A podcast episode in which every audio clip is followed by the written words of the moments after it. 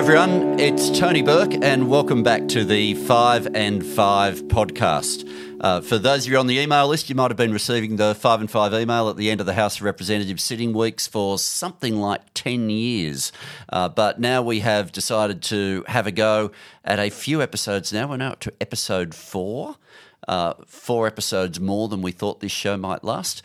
Uh, and so, well, three episodes more than we thought it might last. And I am joined here on Thursday afternoon in my office here in Parliament House by Meryl Swanson, the member for Paterson. Welcome, Meryl. Ba-boom. Do you know your voice just dropped two octaves from when you were speaking to me in the corridor to now? That's Oh, really? What, that's what microphones do. Like, Hi, I'm Tony Burke and I'm in radio. you, you sound, you sound brilliant on the podcast, Tony. Oh, that, that, thank you. But, but you're also saying I don't, in normal conversations, sound all that good. No, I'm just saying that you've got your radio voice on love, as do I. It's a thing. It is a thing. Well, you, you did work in radio before you came to Parliament. I did. I did indeed. Yeah, talkback radio, ABC, commercial, the whole shebang. Loved it. Okay, well, the professionalism of this show just went through the roof.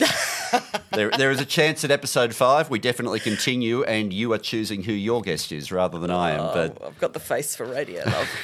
let's let's kick off now with the best.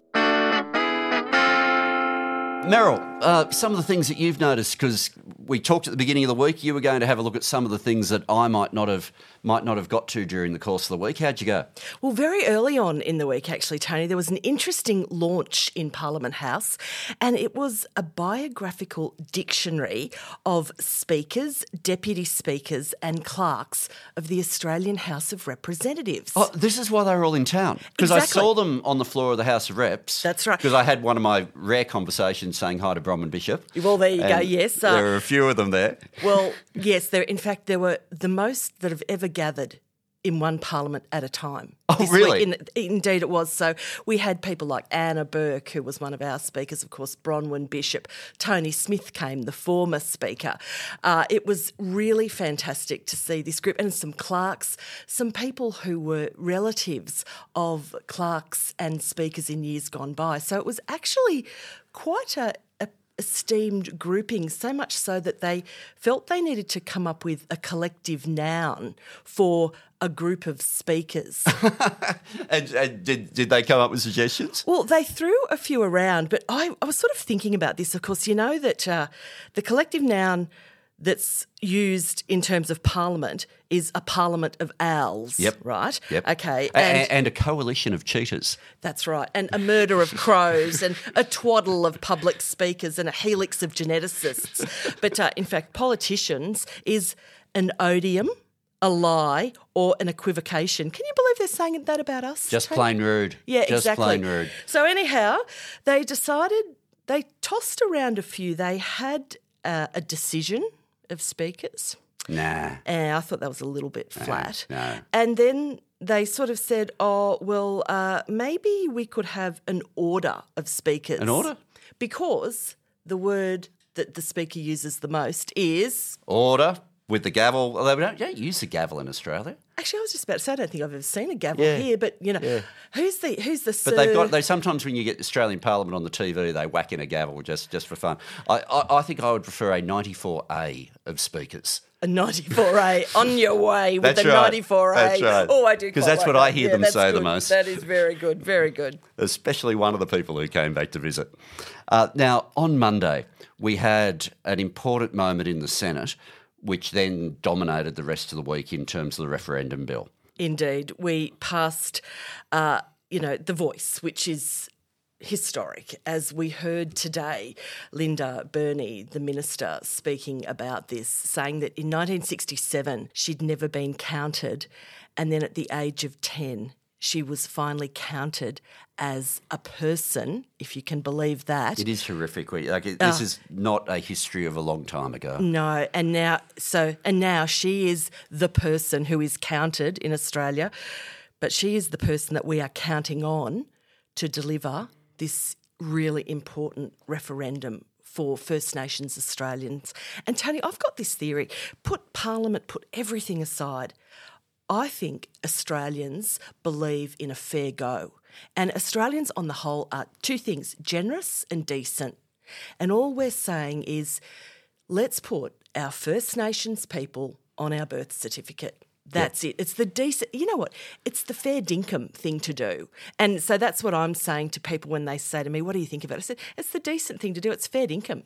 That's it. Well, one of the things today where normally we'd record this straight after question time, but we're, we're about an hour and a half Mm. later than we'd normally be because for the first time, like in the first week of Parliament after the election, this MPI thing, the big debate that happens after question time, Peter Dutton did one then, never did one again until today. He put forward one, not on cost of living, to have a divisive speech about the voice, about the referendum. And what I think he didn't suspect was the person speaking after him would be the Prime Minister. And if you listen to all of those speeches in the debate, and as you know, I came in at the end as well, uh, but Mark Dreyfus spoke, Linda Burney uh, spoke, there was just a shift from one side of the argument to the other of generosity and deliberate attempts to stoke fear. And you've got to think in Australia, if we keep explaining, it's about those two things recognition and about listening. And that's it. That's all it is. That we've got a chance for a really generous response from the Australian people later this year. I think you made a really great point, Tony, on the history of this sort of thing. Uh, remember when Mabo was happening and we were all going to lose our Lose our quarter, acre. Yep. quarter acre blocks. We are all going to use it, lose our land, and you know all these dreadful things were going to happen to us. And then you know over the years there've been all of these scary. The things. The apology was going to cost Oh, billions in compensation, we were told. exactly, Well, you know- and told that by Peter Dutton. That was why he walked out. Yeah, and, and land legs were also going to be hundred dollars, and it was Yeah. all you know all of these things over the years. I know that's a different matter, but the scare campaign is a powerful thing, and I just really feel like Australians are not suckers.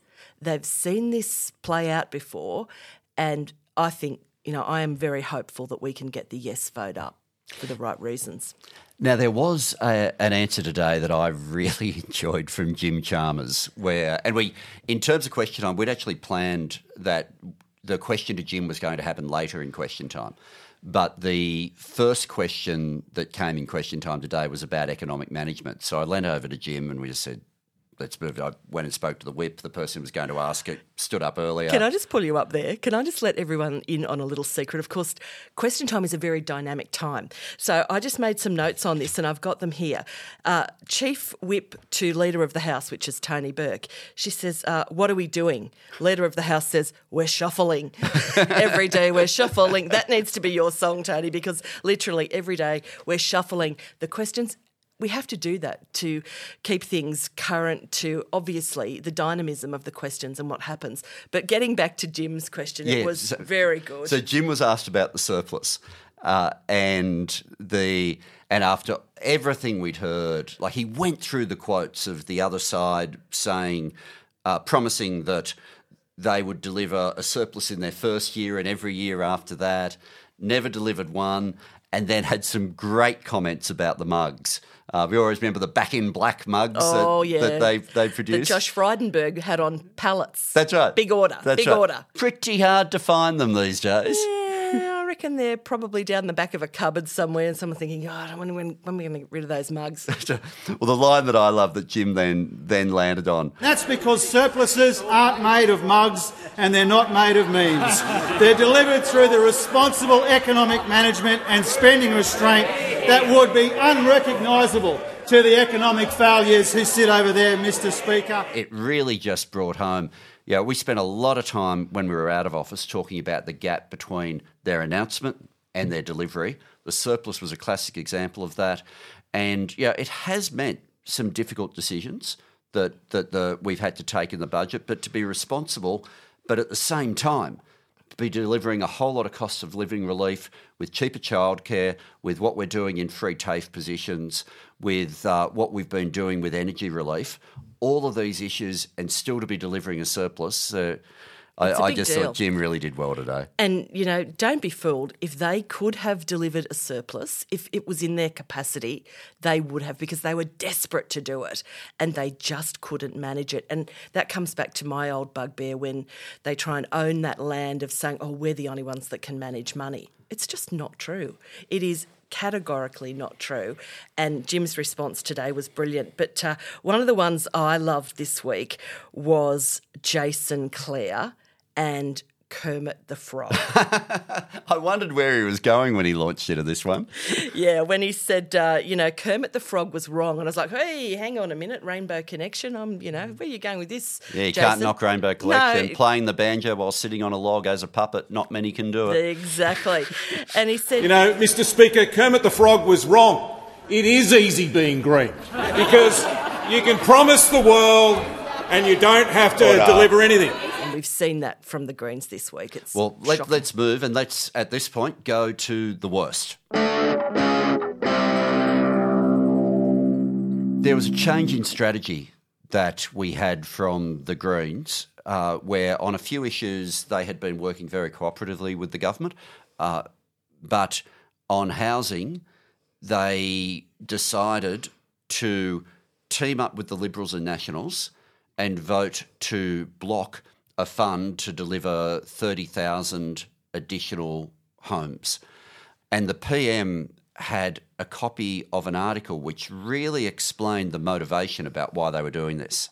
Indeed, Max Chandler Mather claimed uh, that the PM had actually misrepresented him on Wednesday after the PM actually read out quotes that the article that Max had written was from. It was just, it was really quite Hard to be misrepresented by your own words. Well, it is in Jacobin. It was. It, it really was one of those sort of moments where you think, "Hang on, is this really happening? How has the PM misquoted your own article, mate?" And Yeah, well, well, it's like last week uh, we had the issue where they were claiming to be in favour of more housing, but had a whole lot of petitions on the website saying no more housing. And you know, last week the rule was if you want to hide something, don't put it on your website. This time, if you want to hide an argument, probably don't publish it.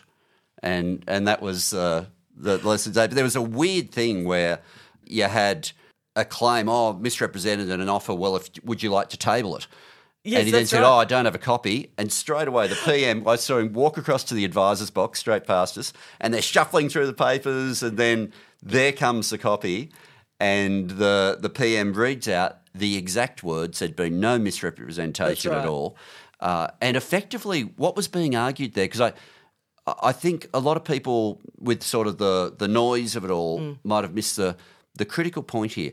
That what was being argued was the reason to vote no against that additional housing was a clever thing to do, was because it helped them organise as a political party. Yes. It helped them go door knocking.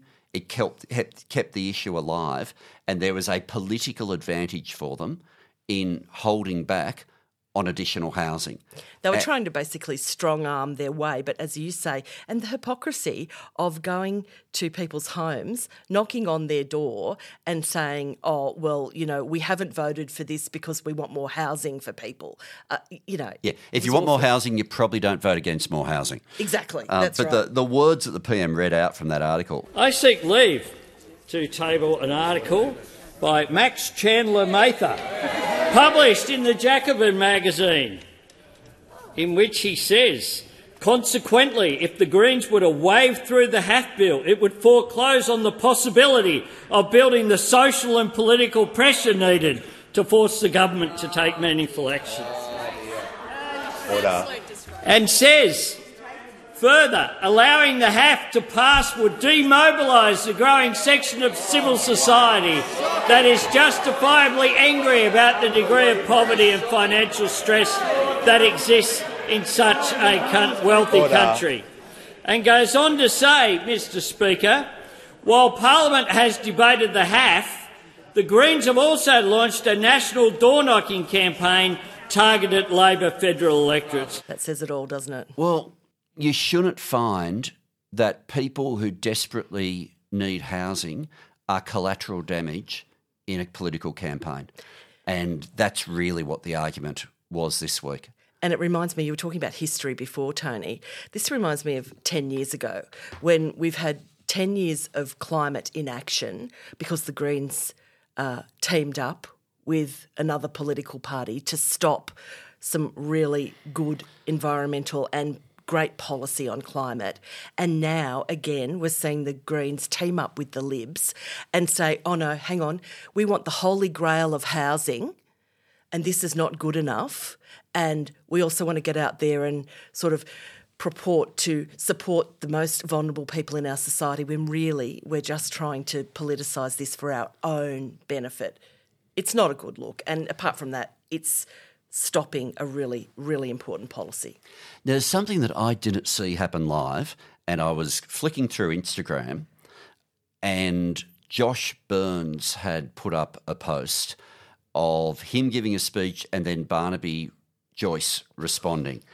And I don't know. Have you have you seen this one? I actually saw it. It's it's. Oh, you, did you bu- see it live? It, or you, it's, it's the buzzing, it's the whirring, it's all of Yeah, that yeah. overhead power lines, So- and there was a lot of there was a lot of uh, sound and a lot of hand movement, but I'm not sure that correlated with brain activity. Well, it was, the, the, the thing that was extraordinary was normally uh, in Parliament the debate is about the words you use, whereas this occasion it it was about non-verbal sounds that were coming from from Barnaby and gestures that was sort of resembling a an early form of interpretive dance. Here they come. Few transmission line bzzz, all night, just over your house. Bit of a beef field, bit of a beef field happening there. And you can have a few wind towers, just all they, once they start rusting, or for the rest of your life be struck by lightning. I'm not sure how Hansard will end up describing it, but uh, the people who were meant to type up his words, I don't know how you spell those sounds. Well, I think you actually coined it really beautifully when you said in the House this week that policy and legislation and questions need to be based on words, not the vibe. Thank you, Dennis Denuto, and all of the others That's involved right. in that. No, no, no. We can keep drawing back on the castle for that.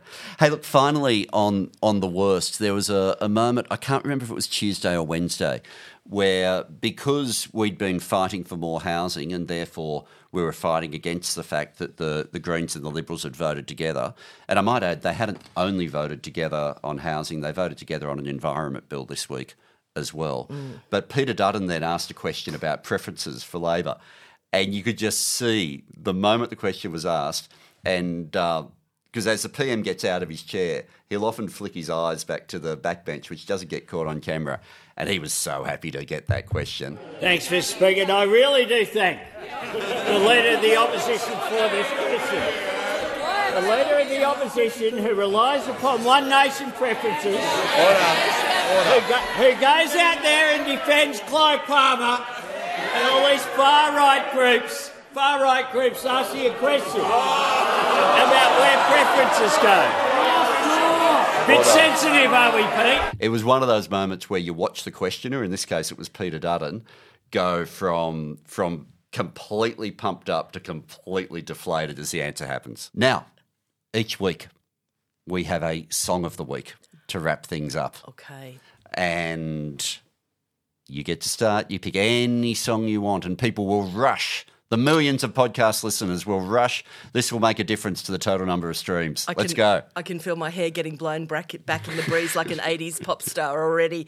Well, I'm going to pick Mitch Tambo's The Voice. He Nice. performed it last night live Yeah. at the Midwinter Ball. The house came down for it. It was amazing. Do yourself a favour and I wanted to get up and dance straight away, actually, but you know, Prime Minister was kind of going. I think I have to speak before we all dance. Sounds fantastic. Uh, for me, it's in honour of those Josh Frydenberg mugs. ACDC back in black. oh, bring it on! Okay, thanks very much, Meryl, for joining us Thanks, today. Tony. It's Real been good. a lot of fun and good job on this. No, no, for your information, your friendship, and your radio professionalism. So, thanks Yeah. very much. And for everybody listening, please interact with the podcast in some way. It might be that you tell someone, it might be that you like it, it might be that you make a comment, so long as the comment is nice. Uh, but interaction helps more people find the podcast. Please do that. Please keep listening.